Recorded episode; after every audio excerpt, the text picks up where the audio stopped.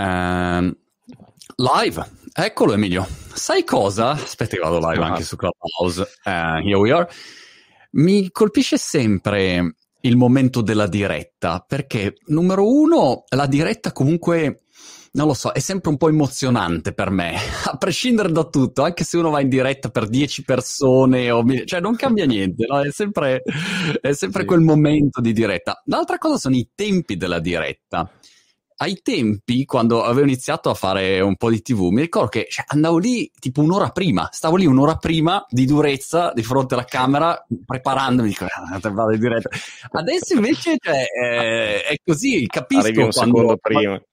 sì, no, ok, andiamo. Eh, quindi è, una, è, un'abitudine di questo tipo. Senti Emilio, sono molto Beh. contento di essere qui con te per questa um, e-commerce week, Shopify e-commerce week ogni settimana, ogni, ogni giorno, stavo pensando ogni settimana dovremmo farla, ogni sì. giorno abbiamo quattro ore di diretta eh, con diversi ospiti per eh, approfondire il tema del commercio elettronico. È organizzata con Shopify, ricordo a tutti che se volete provare Shopify lo trovate su eh, shopify.com slash monti, adesso magari vi porto anche il linkettino così lo vedete, shopify shopify.com slash monti, eh, Shopify con la Y, shopify.com slash monti, ehm, e, e, e, nulla, potete provarlo per 14 giorni gratuitamente, così almeno vi fate un'idea. Anche perché oggi con Emilio parliamo proprio di eh, un argomento che è l'apertura del, eh, del primo eh, negozio online. Quando devi proprio partire con, con un e-commerce, oggi volevamo concentrarci su questa su questa materia che ho visto anche ieri venire fuori spesso. Sì, ma se voglio partire, certo. cosa scelgo, cosa non scelgo. Quindi, a parte la piattaforma che ovviamente noi suggeriamo Shopify, però eh, quali sono magari delle buone eh, linee guida da, da seguire? Poi eh, sì. prendo su magari meglio se ti fa piacere un po' di domande, così almeno entriamo subito certo. nel, nel merito. Prima di partire, però, Uh, dici anzitutto tu di, di, di, cosa ti occupi eh, per chi non ti conoscesse e, e da, dove, da, dove, sbuchi fuori, a parte avere uno sfondo meraviglioso. Vabbè, grazie Marco. Sarà, non è mai come i tuoi libri che seguiamo da, da tanti anni e sono fantastici. Senti, no, guarda Marco, io sono ingegnere, mi occupo di e-commerce da un bel po'. Cioè, ho iniziato, figurati, sul web nel 98 ero ancora all'università. Mm. E, ehm, un po' con, sai, quando sei precursore di certe tendenze, no? tu lo sai perché alla fine eh, hai ben fatto quello, no? tu lavoravi in televisione, ma però c'era YouTube che era interessante, quindi alla fine era un po' così. No? Io ai tempi ero attirato dalle grandi società con i vecchi processi di software, ma dall'altro lato mi piacevano le cose un po' smart come le applicazioni cloud. Quindi in realtà Shopify lo conosco da una vita, da quando è nato, poi in Italia siamo riusciti a portarlo, perché nel frattempo poi ho un'agenzia che fa e-commerce, e, ehm, a portarlo da qualche anno, da quando insomma, è diventato adatto al nostro mercato, perché poi il nostro imprenditore, eh, ma anche la nostra legge, le nostre regole sono un po' esigenti per certe cose, quindi insomma, e Shopify oggi è perfetto, infatti grande crescita, mi piace moltissimo Ottimo. E tu sei, Emilio, uno Shopify expert che ieri diceva Paolo expert, Picasso. Sei, sei, uno Shopify expert? Sono stato tipo il secondo o terzo ah. in Italia, credo. sì. E, co- cos'è l'expert? In realtà il partner si registra. Poi però il partner può essere chiunque. Shopify è un programma dove ti va, va a controllare il lavoro che tu fai e dove devi rispondere a certi requisiti. Fatto questo, ti danno il bollino di expert e, okay. ti, e propongono i tuoi servizi a chi ha bisogno. Perché in, in, realtà, ecco che prima tu hai fatto vedere la landing page, no? registratevi, ma io aggiungo, lo fatelo subito perché non è um, Shopify ti aiuta nel percorso. Non è soltanto che tu ti registri questa pagina e, e, basta, poi devi arrangiarti. No, in realtà, se tu apri il tuo negozio con inserendo qua la tua mail con il link eh, dello zio Monti, cosa succede dopo? Che quando apri il negozio, Shopify ti dà una serie di hint, proprio guarda, questo hai già il prodotto, bene, no, ti aiuto a trovare il prodotto giusto, piuttosto che eh, dai, devi inserire queste informazioni, non, non dimenticarti, piuttosto che adesso facciamo marketing, troviamo il cliente giusto, cioè è un percorso guidato, quindi comunque mm. è uno dei suoi vantaggi. Questo è, è super interessante perché eh, mi è fatto venire in mente che anni fa, quando si partiva con un negozio e-commerce, a parte che le complicazioni erano infinite, ehm, però stavo pensando che io forse ho lanciato il mio primo e-commerce provando a vendere qualcosa con un... Te lo ricordi PHP Nuke? Ma c'è era ricordo, ragazzi, te lo ricordo benissimo. Te lo ricordi PHP sì, uno dei primissimi CMS. Era, era, argentino lui, credo. Ogni due minuti lo insultavano perché era gratis, ma la gente dopo un po' dava per scontato che lui continuasse a aggiornarlo e quindi se, se non era aggiornato lo insultavano e, e, lui a volte si sfogava, diceva sì, basta sì, ragazzi, non ce la faccio più. Sì, sì, che Capignucco lo ricordo benissimo. E d'altronde è stato forse uno dei primissimi CMS, cioè perché all'inizio avevamo tutti quel problema lì, no? facevi, prima facevi siti in HTML, poi io addirittura mi ricordo la versione iniziale del CSS quando non c'era neanche, quindi scherzi. Cioè, in università avevamo un terminale, terminale con neanche le frecce, dovevi programmare lì. Però, vabbè, cioè, capisci che adesso sembra di essere un dinosauro, ma in realtà è passato pochissimo tempo, è cambiato tutto. Cioè, è pazzesco. Comunque, PHP Duke era fantastico. Ma tu prima... E ti dava già, ti toglieva del lavoro in pratica. Ah ma beh, è, certo. questo è sempre il concetto di tutto. Ti toglie del lavoro, parti da più avanti sulla base delle spalle dei giganti, no? Anche oggi non è che se io devo fare il calcolo per, per, fare cellulare c'è dentro la relatività di Einstein, ma non è che abbiamo bisogno di scoprirla ogni volta, la usiamo e c'è il cellulare, buon finito, si va avanti, si usa per telefonare o per, sì, a, o per collegarsi a Clubhouse o a questa diretta. È, è, il solito discorso, se uno vuole eh, reinventare da zero la ruota oppure dice no, io voglio farmi una mia piattaforma di e-commerce, no? Eh, oh, ok, puoi fare, cioè, puoi decidere, no?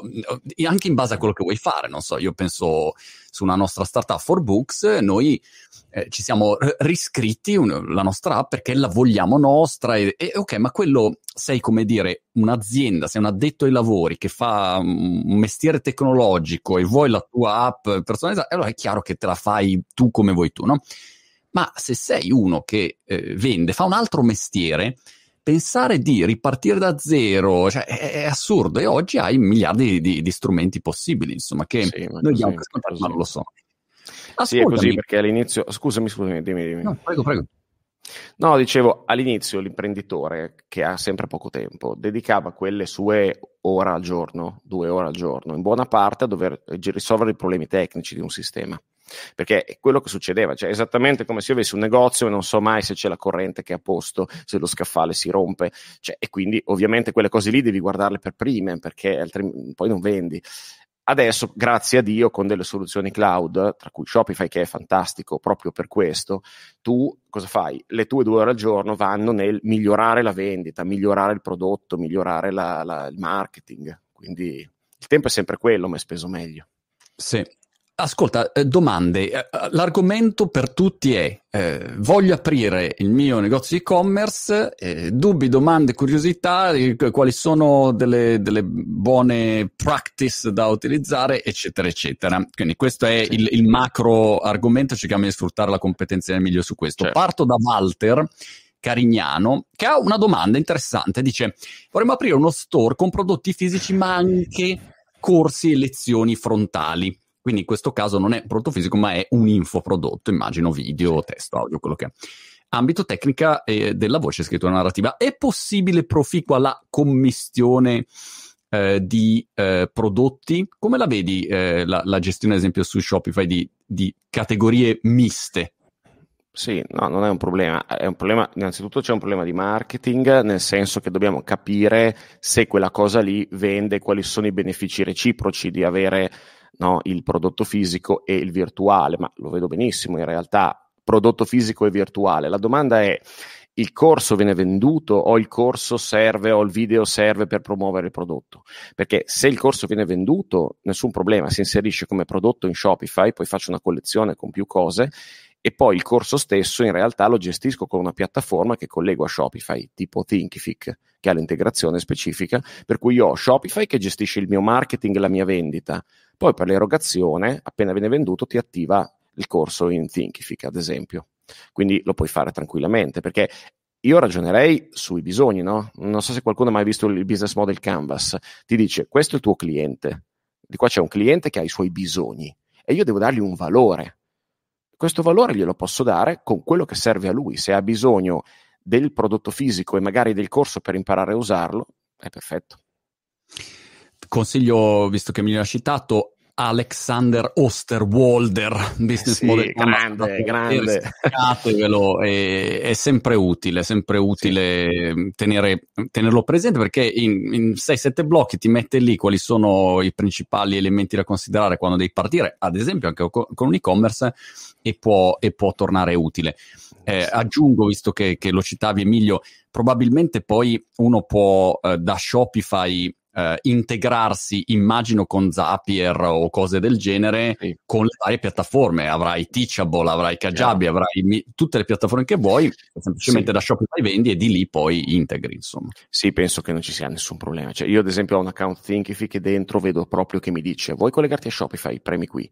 E sono già integrati. Quindi in realtà Shopify è il carrello, ma Shopify è il carrello di molte cose. Cioè, tanti lo usano anche senza il sito, solo per il carrello perché per quella cosa lì da mobile, per gestione di pagamenti, eh, è eccezionale. Quindi per quello che sono tanti modi di fare e-commerce. Non, non c'è solo il siterello che vende il prodottino con la PayPal, no, ci sono un milione di possibilità. Certo.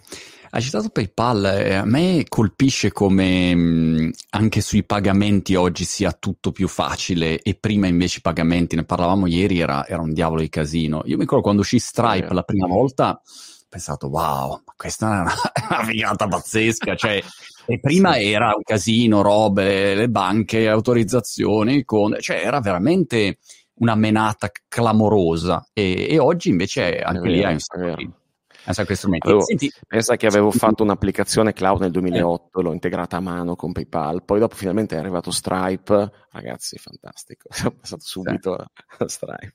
Peraltro visto, e ne parleremo poi con, eh, con Astone di Stripe che c'è questa settimana, Country Manager di Stripe Italia, eh, ho visto la cosiddetta Stripe Mafia, eh, insomma, eh, come c'è la PayPal Mafia e c'è la Stripe Mafia, e, e sono tutte le persone che lavoravano in Stripe che oggi hanno lanciato nuove startup, spesso nel mondo fintech, e caspita, cioè, ha un sacco di gente che sta uscendo fuori con un sacco di progetti fortissimi. Vuol dire è un merito all'azienda, mer- grande merito all'azienda, perché quando ci succedono queste cose vuol dire che l'azienda è in realtà una fonte di idee, di, di, di cultura, quindi sì. no, bene. E, esce, esce gente in gamba. Senti, domande, domande, domande. Anche su Clubhouse, se avete domande, vi, vi porto dentro e vi faccio chiacchierare con Emilio direttamente live.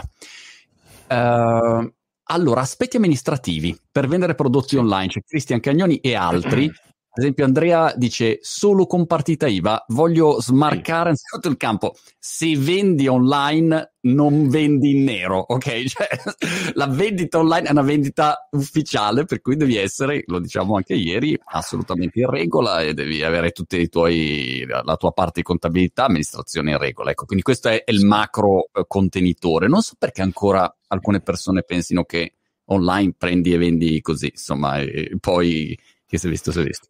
Ma io, secondo me, c'è una doppia visione della cosa che è molto importante che la gente capisca, eh, che chi vuole vendere capisca. Intanto tutto, io non sono avvocato, tu mi sembra che sia avvocato, Marco. No, abilitato al patrocinio. Ah, sì. ok. Non okay, ho fatto esame avvocato, per fortuna. Ti sei risparmiato, esatto. No.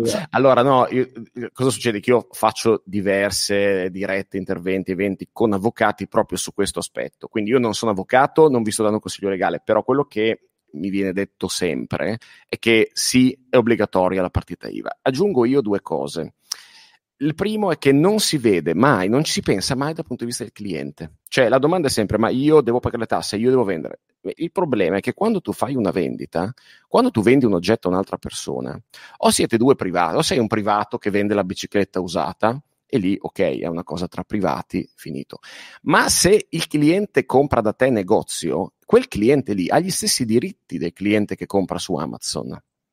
Comunque sia, il cliente non lo sa che tu sei uno che ha iniziato. Chi ti fa il primo acquisto è uno che per lui sei un negozio come tutti gli altri e quindi ha diritto a essere tutelato legalmente come tutti i clienti, con eh, i resi, con il contratto, con la privacy, con tutto quanto. Quindi certo. è ovvio che se tu non hai una, cioè l'azienda, aprire un'azienda che poi si fa in online in dieci minuti, eh? quindi non è che stiamo parlando di chissà che cosa. Chiaro, poi dopo il fisco deve, ti, ti chiederà conto di certe cose, ma tipo il primo anno che apre una partita IVA non ha niente di che.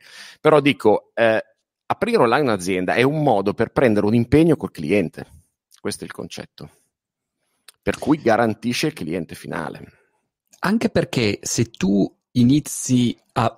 Un altro aspetto forse da, da smarcare che mh, vendere online non è un gioco, non è eh, il getting rich scheme dove dici porto a casa due lirette e scappo. No, no, cioè se vendi online tu ti impegni eh, nei confronti del cliente a creare un prodotto, un servizio e poi ci devi stare dietro, cioè sì. lo dovrai aggiornare, hai dei resi da gestire yeah. se vendi un prodotto fisico, cioè hai tutta una serie di menate eh, che, che, fanno parte del, del, del business, sì. quindi da quel punto di vista eh, hai una serie di impegni e tra gli impegni che ti prendi c'è tutta la tua gestione amministrativa, contabile, eccetera, eccetera.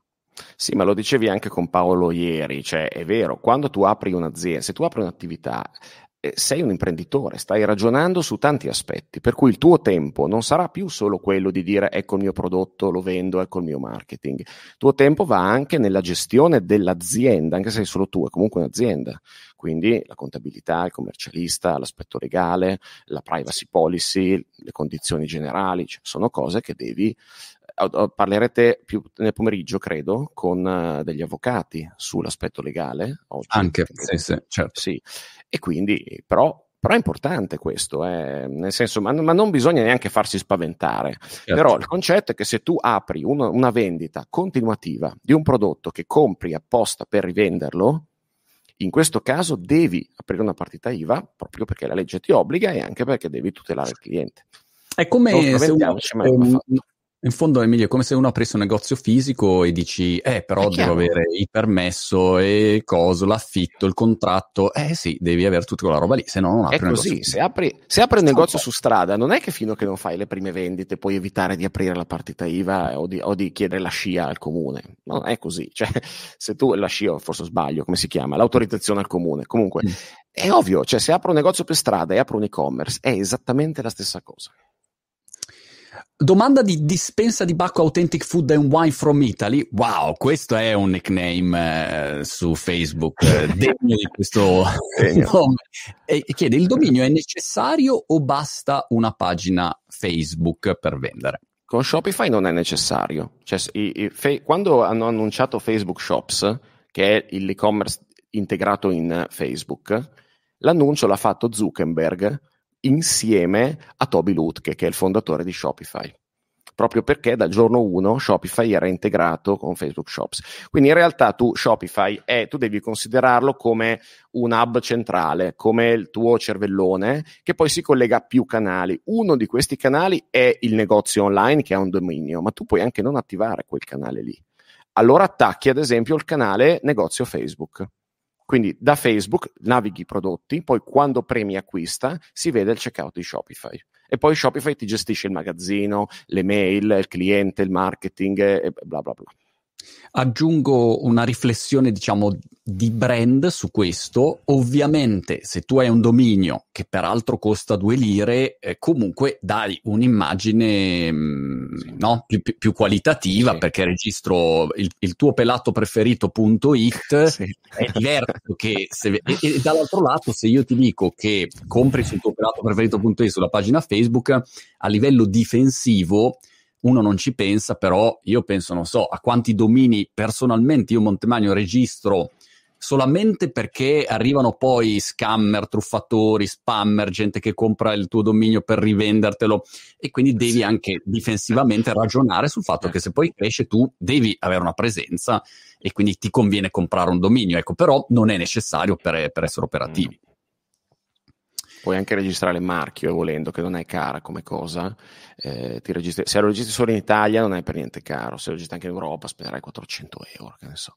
Però dico, fallo, puoi farlo perché è utile dopo, se va bene. Cioè, ovvio, magari non lo faccio il giorno 1, faccio un MVP semplice, vediamo un attimo, poi dico ok, è interessante, allora mi metto a posto col dominio, col marchio, con un po' di cose. Eh, eh, traduco Emilio, eh, minimum viable product, eh, faccio un prototipino, no? all'inizio magari parti sì. con un prototipo, una prima bozza, poi quando vedi che le cose girano, a quel punto magari eh, appunto registri il marchio, eccetera. Eh, da link, aspetta, no, vado su Clubhouse? Andiamo su Clubhouse, ma perché vai, me ne ero dimenticato che c'era Clubhouse? Vai, aspetta. Vai. Matteo, Matteo, su Clubhouse sei live banking sì. industry. Wow, ma, ma, che profilo che c'hai, Matteo! Porca paletta! Grazie. Ciao, Matteo. Buongiorno a tutti, buongiorno a tutti. Dici tutto. Eh, sentite, io avevo una domanda sempre in merito al discorso della, della partita IVA, no? Sì. Perché c'è questo fatto qua. Allora, io sono, sono dipendente, sono, lavoro come dipendente full time in una, in una multinazionale che non so se la conoscete, Accenture. E ora ci stiamo mettendo. Ho sentito parlare, mi sembra di aver sentito qualche volta. Un paio di volte, sì. No, non mi ricordo, era quella con la. Sì. sì, quella che okay. sostanzialmente niente, mi sto mettendo in società con un, con un mio amico per tirare su un e-commerce eh, mm. in cui puntiamo principalmente sulla vendita di occhiali. Ora ci stiamo facendo. Matteo, ma è il caso di dirlo live che magari il tuo datore di lavoro ti, ti sente e no, dice ok, è, ma, è ma pubblico. Può anche sentirlo, può okay. anche sentirlo, non, non, mi interessa. Okay. Comunque, quello che vi volevo chiedere era eh, io sono, sono, d'accordissimo sul fatto di eh, aprire partita IVA, registrare un brand, eccetera, eccetera. Però noi, ad esempio, abbiamo 22 anni, entrambi, e sostanzialmente eh, diciamo che le risorse mh, economiche per poter sostenere un business dove devi comunque gestire mm. tutta la parte social, tutta la pubblicità, l'advertising eh, via Facebook o sì. comunque via via Instagram, eccetera, eccetera. Eh, comprare prodotti di qualità, perché comunque noi adesso ci stiamo informando su alcuni supplier manufacturer mm. dalla Cina, ma comunque eh, se prendi dei prodotti di qualità, eh, cioè, okay. costano, cioè non è che... Mm. Aprire partita IVA, registrare un brand, io registrare un brand in Europa mi sono informato costa sui 900 euro. Mm già subito così sì. e, e, vale per dieci anni la cosa, poi de- devi rinnovarli, senza contare che comunque per partire ti serve un investimento sì.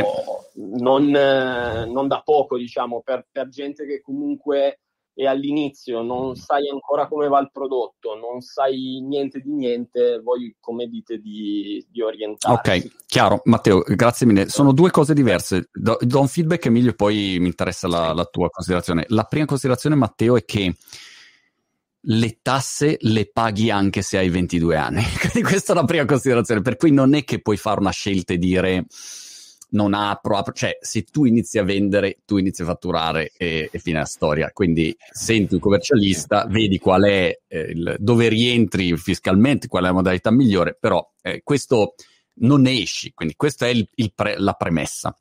Detto questo però, nel momento in cui decidi di partire, non è che devi per forza partire vendendo, e questo forse meglio è un errore che magari uno fa se non è pratico. Tu puoi partire all'inizio magari con una landing page semplice che annuncia quello che, che farai e, sì. e cominci a raccogliere dei feedback. Quindi inizi semplicemente a cercare di capire se c'è un interesse per, per quell'iniziativa o meno.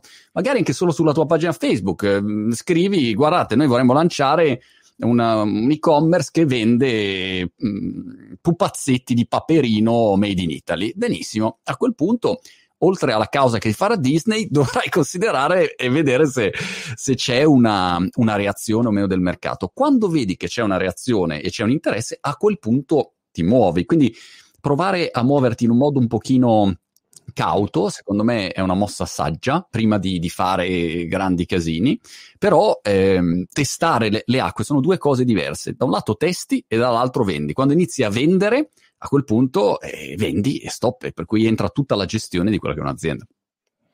Sì, indubbiamente ci sono, c'è ciò che è obbligatorio e ciò che è facoltativo. Allora, se, e come dici tu è correttissimo, non è che devo vendere, è la vendita che implica tutto tutte, tutto ciò che ha a che fare con gli aspetti legali e commerciali della vendita. Per cui in realtà, eh, non so, non, non, mi devo preoccupare di, di, creare dei contratti con i corrieri o di avere un sistema logistico se non sto vendendo. Quindi parto con dei test. È giustissimo, cioè parto con dei test sul pubblico e devo essere, diciamo, creativo e avere dei test che mi permettono di valutare quello che succederà quando poi venderò. E se non sbaglio anche parlerete con Gaito, quindi lui è test è, numero uno, quindi in questa, in questa e-commerce week e quindi perfetto, diciamo, parti con un ragionamento. Poi però nel momento in cui vuoi vendere, non c'è la scelta. Cioè, cosa, alcune cose sono facoltative, tipo vuoi registrare, io conosco cifre minori per la registrazione del marchio, ma indubbiamente è un costo, quindi è, però è facoltativo. Sei obbligato a registrare il marchio, certo. ma invece sei obbligato ad avere una posizione fiscale, perché sennò sei un evasore da, per le tasse e per il contratto di vendita eh, no, poi tu sei onestissimo, ma ufficialmente credo che sia qualcosa come certo. una frode in commercio. Un altro genere, aspetto forse meglio da, da, da considerare è che mm, se tu fai l'imprenditore eh, l'imprenditore si sobbarca dei, dei, rischi, dei costi e quindi quando dici ecco costa sì. comprare, sì, è costa comprare, costa, costa comprare. Ma la pubblicità social non è gratuita, cioè la pubblicità eh, social eh, ha un c'è. costo che in un giorno di pubblicità ho già pagato gli adempimenti, capisci? Quindi dipende poi, chiaro, che pubblicità devo fare, ma cioè, re- realmente in un business plan di, un, di, una, di una micro startup di e-commerce l'adempimento legale non è il costo principale. Yes, assolutamente.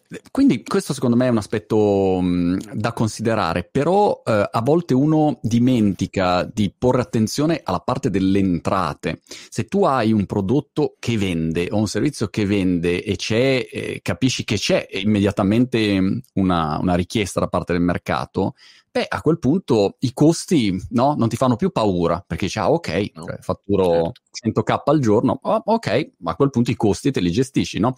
Questo è un sì, aspetto. Sì. Ma infatti adesso che ho parlato di pubblicità sembra che la pubblicità sia un costo. No, ovviamente la pubblicità non è un costo perché in teoria dovrei avere un ritorno sull'investimento positivo. Quindi ovvio io guadagno 100, 90 li posso rimettere in pubblicità il giorno dopo che mi fa guadagnare 120 e così via. Quindi ok, perfetto, no, è chiaro, è un costo all'inizio quando certo. non mi conosce nessuno. Sì, certo, chiaro.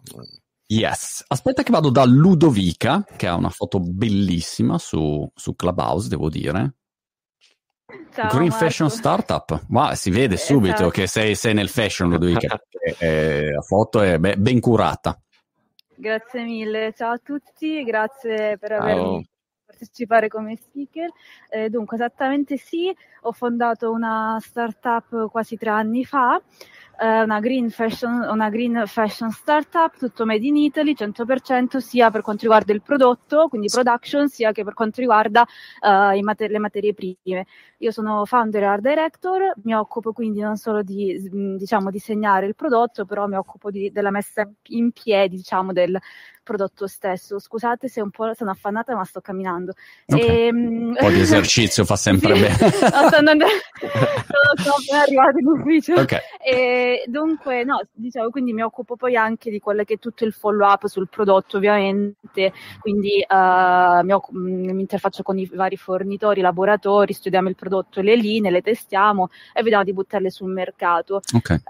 Um, allora, per quanto riguarda, mi volevo un attimo rilasciare, sono entrata uh, adesso adesso in realtà in okay. room, quindi però per quanto riguarda quello che aveva detto prima il ragazzo, e mi sembra di aver capito che è un po' in una fase early stage, un po' più uh, pre, ecco, pre, um, non, cioè, almeno ne, se posso dare un, diciamo, un valore aggiunto sulla base della mia esperienza, almeno personale, non siamo partiti subito con l'e-commerce cioè, nel senso, eh, ci sono varie strategie poi a livello imprenditoriale um, e soprattutto dipende dal prodotto che vai a sviluppare.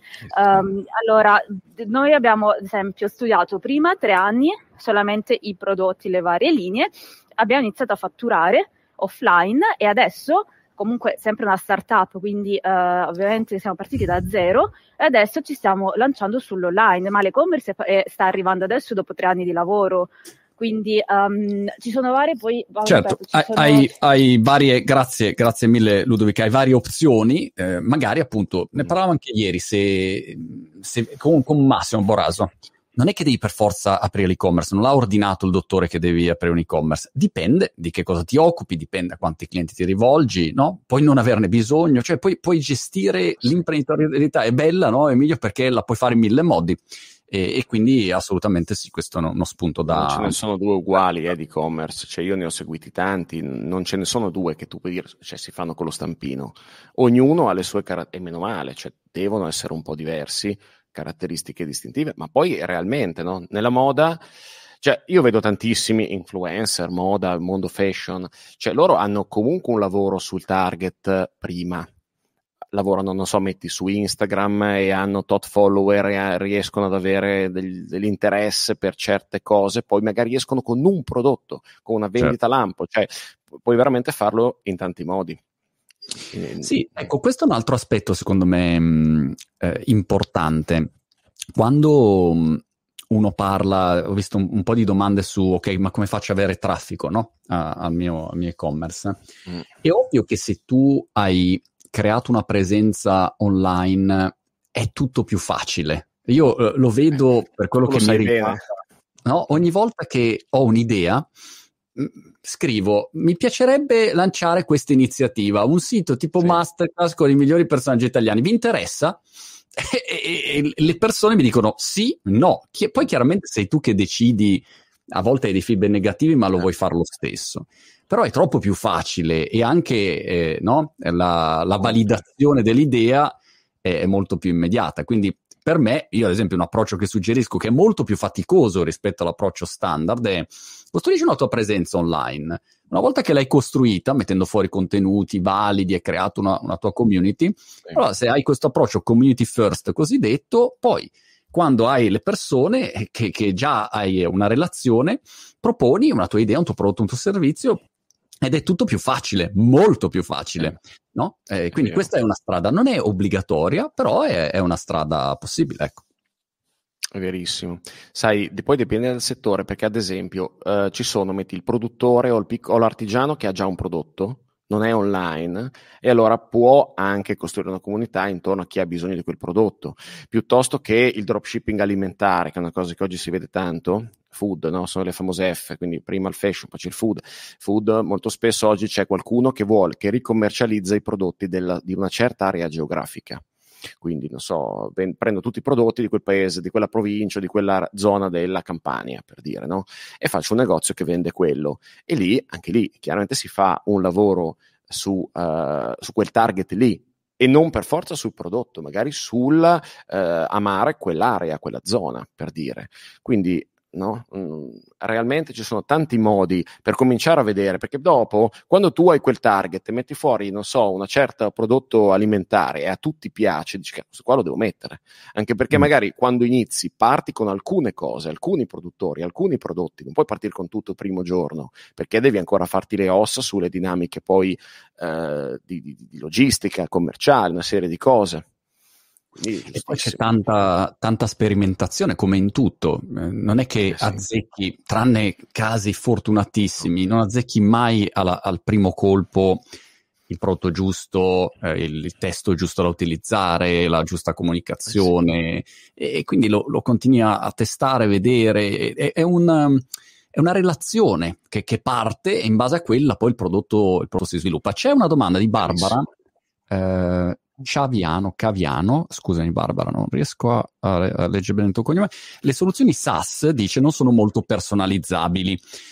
Eh, SaaS, appunto, le soluzioni che usi, ehm, eh, di, diciamo, in cloud. Sono tutti Software termini... as a service, sì, il, service. servizio. Eh, per chi dice usate spesso parole inglesi, studiare l'inglese perché vendere online richiede la conoscenza dell'inglese, ve lo, ve lo dico, quindi fine la storia. Come fa Shopify per rispondere alle richieste di personalizzazione delle aziende? Ho una domanda tecnica. È arrivata una domanda tecnica finalmente, perché io il tecnico che c'è in me gioisce di fronte a questa cosa.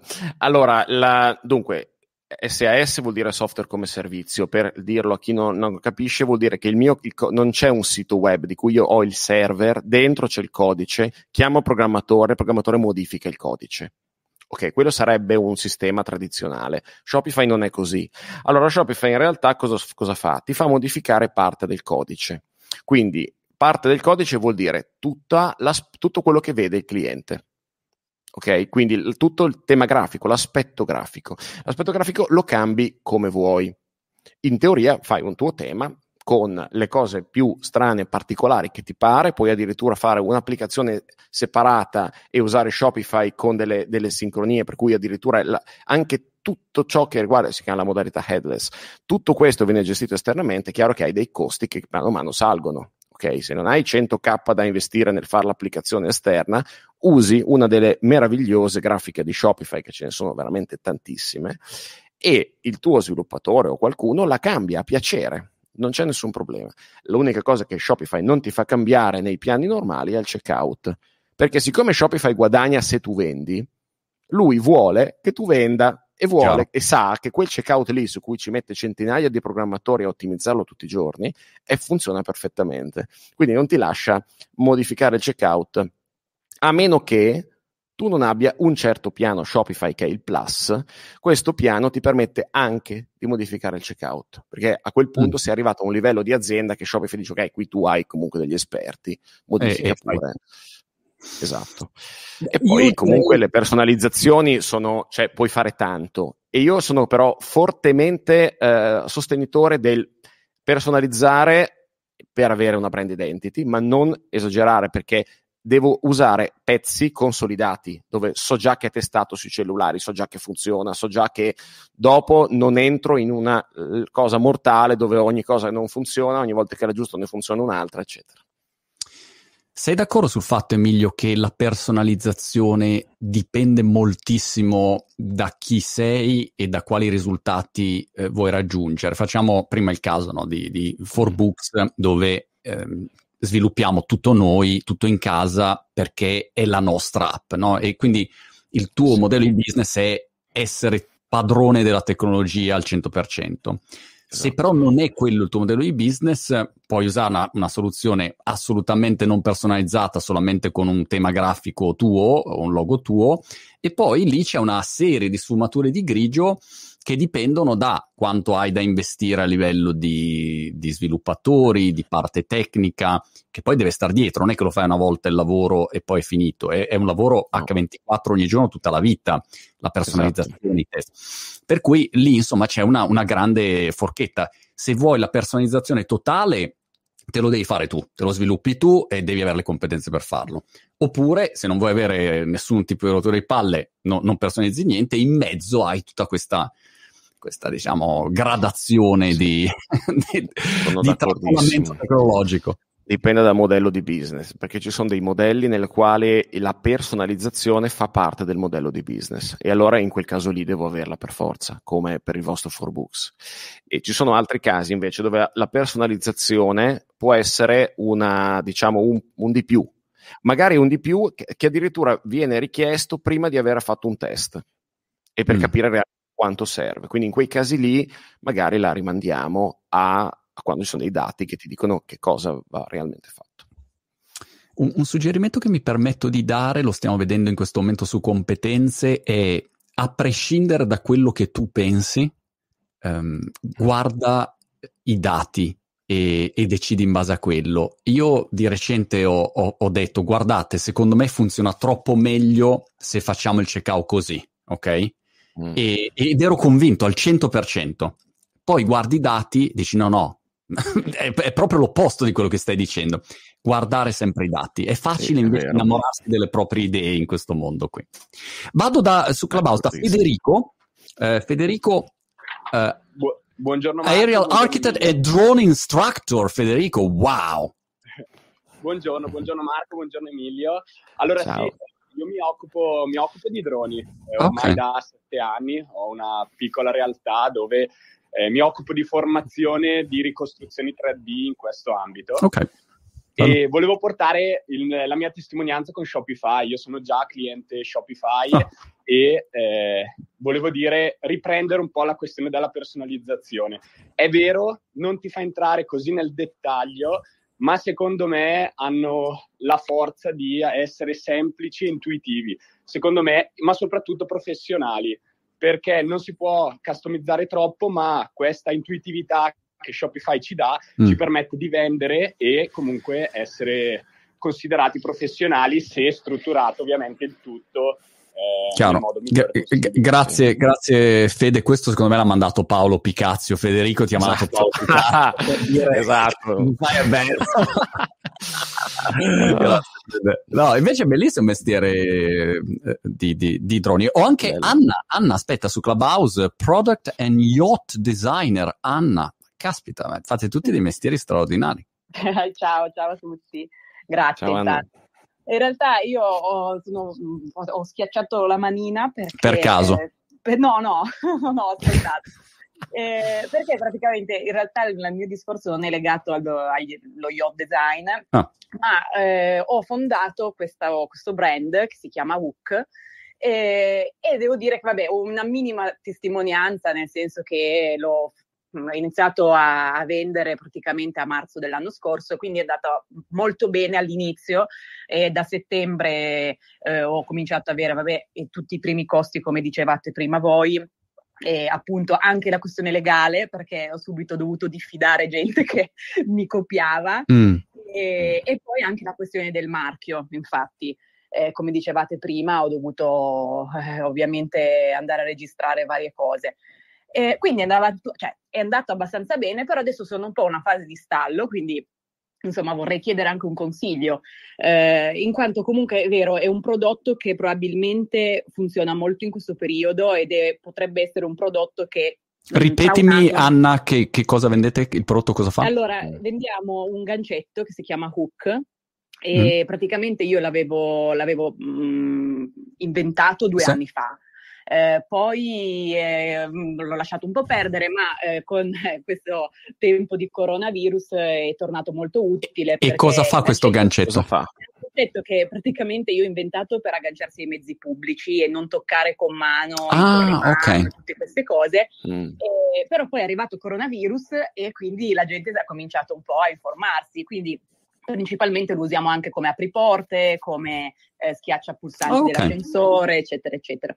E io devo dire che poi ho usufruito moltissimo di questi, degli influencer, ma veramente tanto, okay. e per me era tutto un mondo completamente nuovo, cioè lo è ancora in realtà. E, e devo dire che mi sono serviti tantissimo.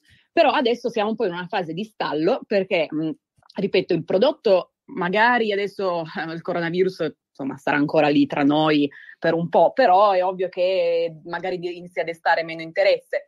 Vedo anche altre pagine Instagram di altri brand come di eh, hand sanitizer, queste mm. cose qua che comunque vanno molto forte, il prodotto è molto simile. E quindi dico, ma adesso forse è il caso di cambiare prodotto, di spingere di più sulla pubblicità, non lo so, eh, sono un po' Quindi la mia testimonianza è un po' diversa forse dalle mm. altre. Luca su Facebook dice che ne ha comprati 5. ah, fantastico, wow. vedi che si crea networking. ah, abbiamo... scriva, scriva, pure di nuovo una mail e le diamo, ne diamo subito uno sconto. Esatto, esatto. Ma cosa dici Marco? Eh, cioè secondo me è più l'approccio qua che la soluzione, perché non abbiamo i dati no, per dare una soluzione. Però io direi Guarda. che comunque bisogna vedere delle cose, no? Bisogna fare dei ragionamenti. Ma eh, guarda Anna, eh, sai, al, al volo no, non ho la più pallida idea, non so come è fatto sto gancetto, Beh, non, non, so certo. quanto, non so niente, ecco, quindi questo è, mm, è, è un aspetto da considerare. Senz'altro però ehm, c'è ad oggi la necessità di mm, c'è, c'è una maggiore attenzione, eh, una maggiore paura e quindi tutti quelli che sono i prodotti che in un qualche modo vanno in una direzione che, che ti dà più sicurezza, più tranquillità, eccetera, eh, possono, possono, funzionare. Il mio dubbio è quanto sia anche mm, eh, figo, cool, esteticamente interessante il, il tuo gancetto, così almeno eh, diventa un oggetto che, che, non è soltanto utile, esatto, ma è anche, è, è anche, figo, no? Quindi questo mm, può esatto. essere... Bravo, infatti quello il punto è spingere su quello. Ma se è quello il punto, guarda che il, bisogna considerare l'esigenza, lo sai no, che a, a, livello di marketing, a livello di esigenze del cliente, l'orologio è un competitor del braccialetto. Quindi perché assolvono entrambi a una funzione di look cool.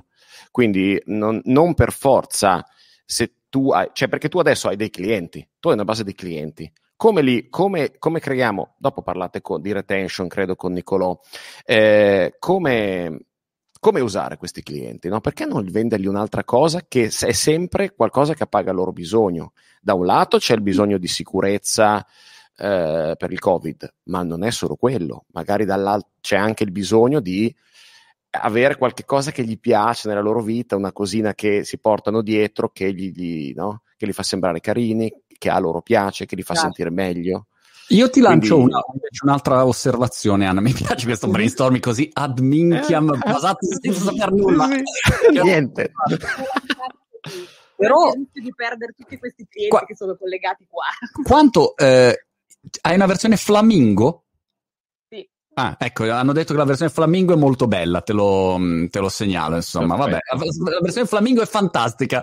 Vai su quella. Hanno entrato con il suo prodotto. Hai, hai valutato una, una vendita B2B, cioè al posto di andare direttamente sull'utente finale e dire ok, andiamo a venderlo a tutti quelli che sono, non so, i ristoranti dove la gente arriva sì. e dice eh, però io non ho il gancetto, ma è già dentro, è già il ristorante te lo dà, capito?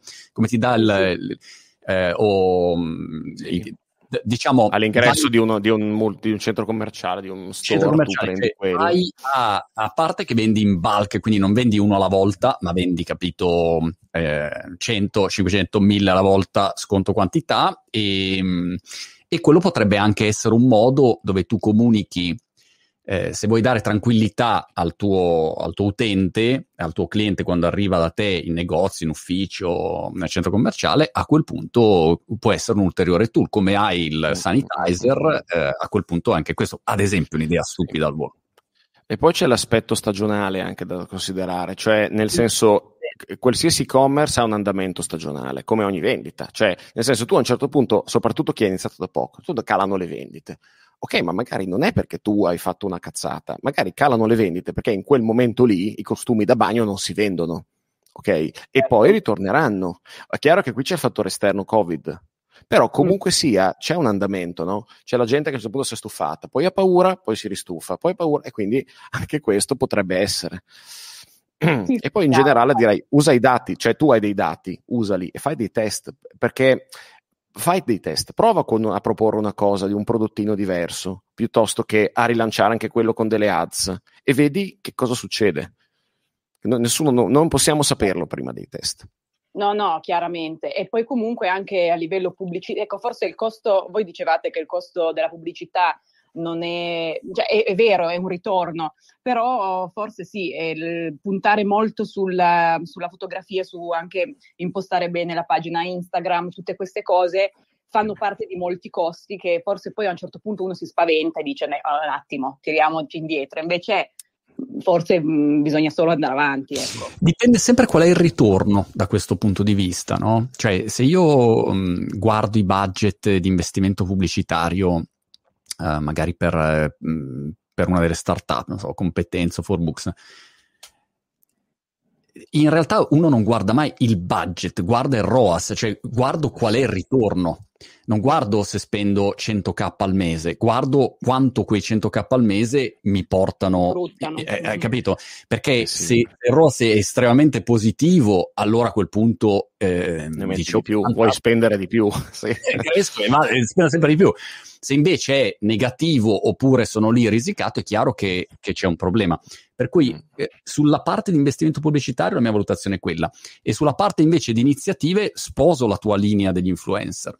Secondo mm. me se tu hai il, pubblico giusto sì. e se hai la, la comunicazione giusta rispetto a questo tipo di prodotto che mi sembra molto carino descritto così, a quel punto eh, gli influencer funzionano bene. Se coinvolgi Luis eh, per, per, fare magari una campagna o, o, uno come Galeazzi, cioè sono senz'altro personaggi che portano quel tuo prodotto a un audience interessante, ecco. Quindi okay. questo è così una valutazione. Sì, e poi con Shopify stai tranquilla quando ci sarà il picco di traffico. Mm. Sì. Grazie, Super, grazie a te, grazie a te Anna. Eh, che forte, il gancetto mi mancava, in effetti mi sembra... Ma sono idee bellissime che nascono da queste start-up perché gli dai la, pot- la, pot- la potenza, il potere oggi di farlo. No? Una volta, cazzo, un'idea bellissima, chi l'ha, quale azienda potrò mai venderla per realizzarla? No? Cazzo, oggi te la puoi fare. Certo. È stupendo che cosa, Cosa Ci vedi? sono due domande sulla, sulla, parte pubblicitaria. Una è di Marcella eh, De Gennaro che dice: Come fai a prevedere un ritorno? E la risposta è semplice: tu non prevedi niente, tu guardi i dati. Eh, se hai pubblicità su Facebook o Instagram, hai un pannello di controllo eh, dove vedi quanto hai investito e quanto ti è tornato. Ti è Secondo tornato. quello che è la, la, l'algoritmo, tu tracci, sì. il pixel di conversione dentro alla, alla tua pagina del, dell'acquisto, in quel punto vedi, ah, ho speso 1000, ho incassato 1100, 1500. quello che serve un budget per iniziare, perché per avere i dati devi pagare per averli, in sostanza, devi fare pubblicità, così all'inizio, cioè il primo, so quanto, devi metterlo. E poi yes. devi raggiungere un minimo, perché se tu fai troppa poca pubblicità è come non fare non niente. Hai... Certo. Devi raggiungere una soglia. Anche perché l'algoritmo lo alleni e lui comincia, capito, a, a, a ragionare meglio in base. Eh, ricordi sempre questo: più tu spendi su Facebook o Instagram o, o, o Google, e più, nel caso di Facebook, Zach è molto felice. Quindi ha tutto l'interesse a far sì che la tua spesa ti porti un risultato, perché se no non spendi più. Allora, più tu spendi, più lui inizia a capire di, ah, ma converte di più questo pubblico o quest'altro. Bene. Quindi questo è un aspetto. E l'altra domanda è, eh, che era collegata come di Marco le donne, come si fa a capire se i clienti sono arrivati tramite l'investimento pubblicitario? L'attribuzione del cliente in linea filosofica generale non è non è banale, non è semplice capire mm. esattamente da chi sia arrivato un cliente, no? Perché Specie se vuoi rispettare il GDPR alla lettera e non tracci alcuni dei clienti. Yes. Questo è l'altro problema. Però, diciamo, in linea di massima, de- in modo spannometrico, tu sai qual è il ritorno, il pixel di Facebook in, in questione ti dice, uh, guarda, questo cliente è arrivato da me, ok? Quindi tu lo sai esattamente Ehm, da, da, dove arrivano. E poi tutti gli analytics che hai, e questa è l'importanza di avere qualcuno che ti guarda la parte di analytics, i dati, eccetera, ti aiutano a capire da dove arrivano. Arrivano da Facebook, arrivano da una ricerca organica su Google, da dove arrivano questi, questi clienti.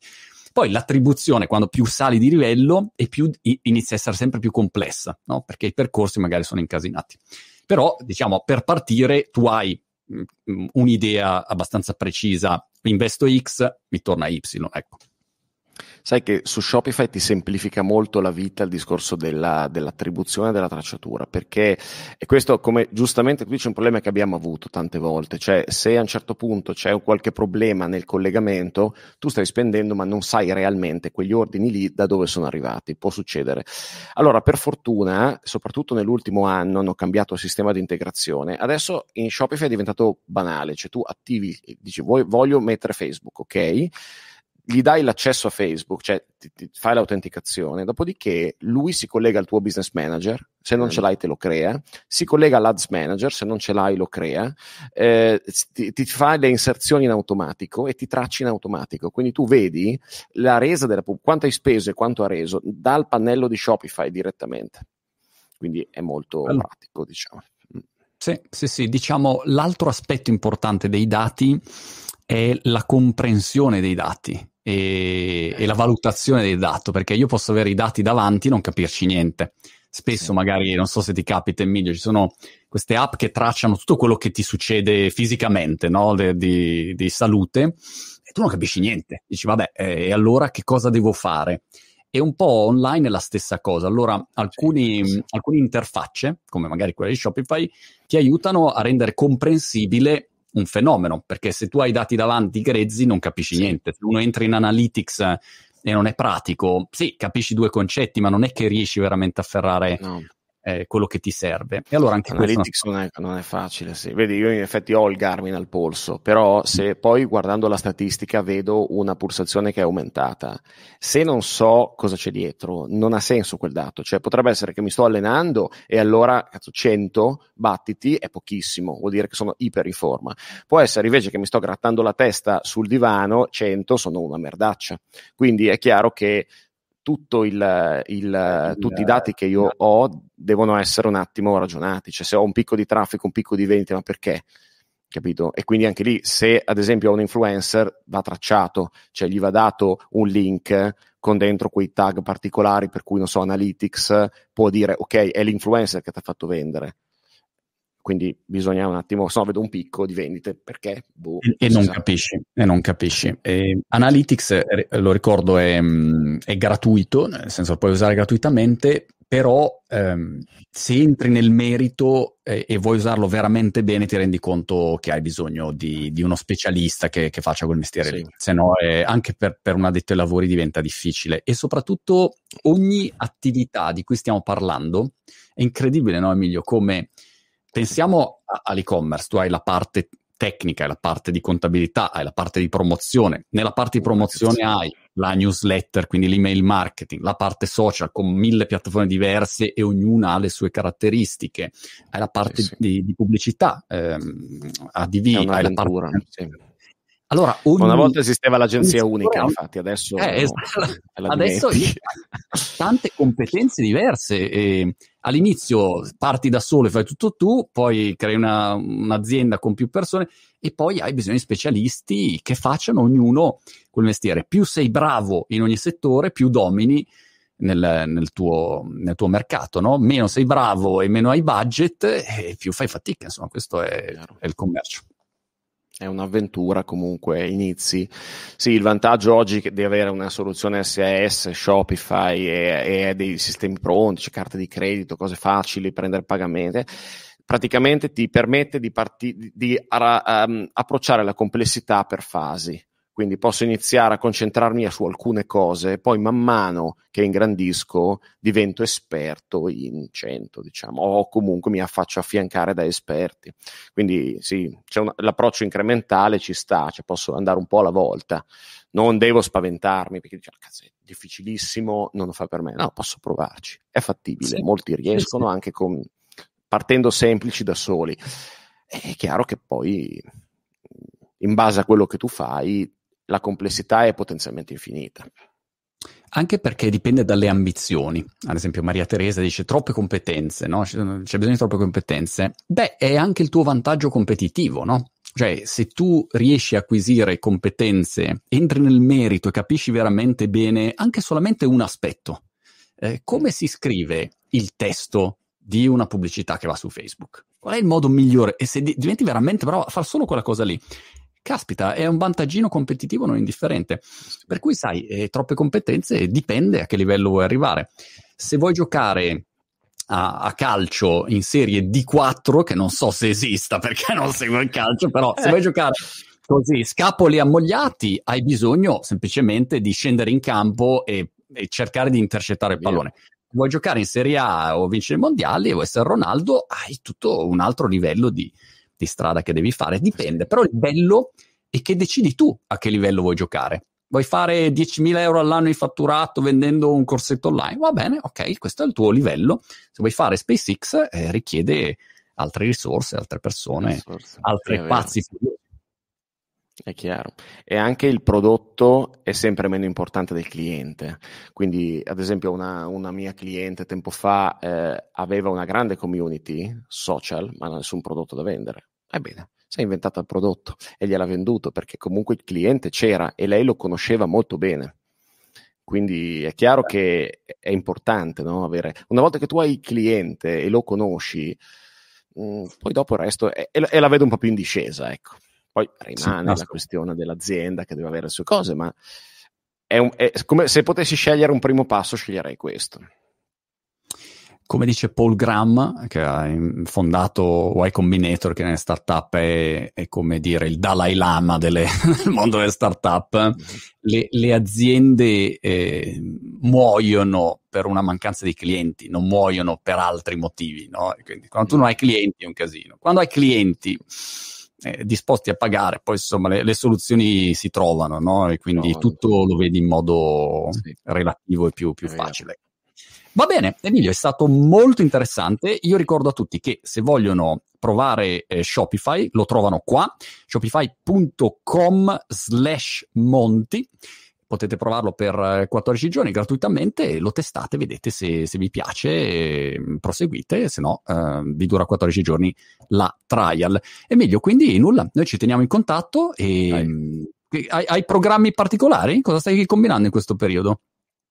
Ma no, no. io Ho la mia agenzia dove facciamo e-commerce e adesso col Covid capirai siamo impegnati abbastanza presi, ma abbiamo anche di, cioè facciamo prodotti per diverse tipologie di, di, aziende, piuttosto che io faccio corsi, assisto la gente che fa i percorsi da soli, perché magari uno da solo può fare tanto, ma poi arriva un momento dove non ce la fa più.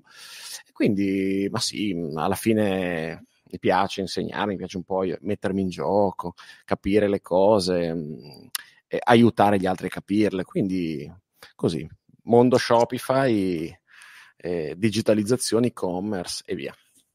Molto bene. Emilio, grazie mille, un saluto a tutti quelli che ci hanno ascoltato su Clubhouse, ci vediamo tra un quarto d'ora peraltro a parlare con, um, con Clavio di email marketing e um, Facebook, YouTube, LinkedIn, Twitter, Twitch, ci vediamo dopo. Emilio, grazie ancora, alla prossima. Grazie Marco, ciao a tutti.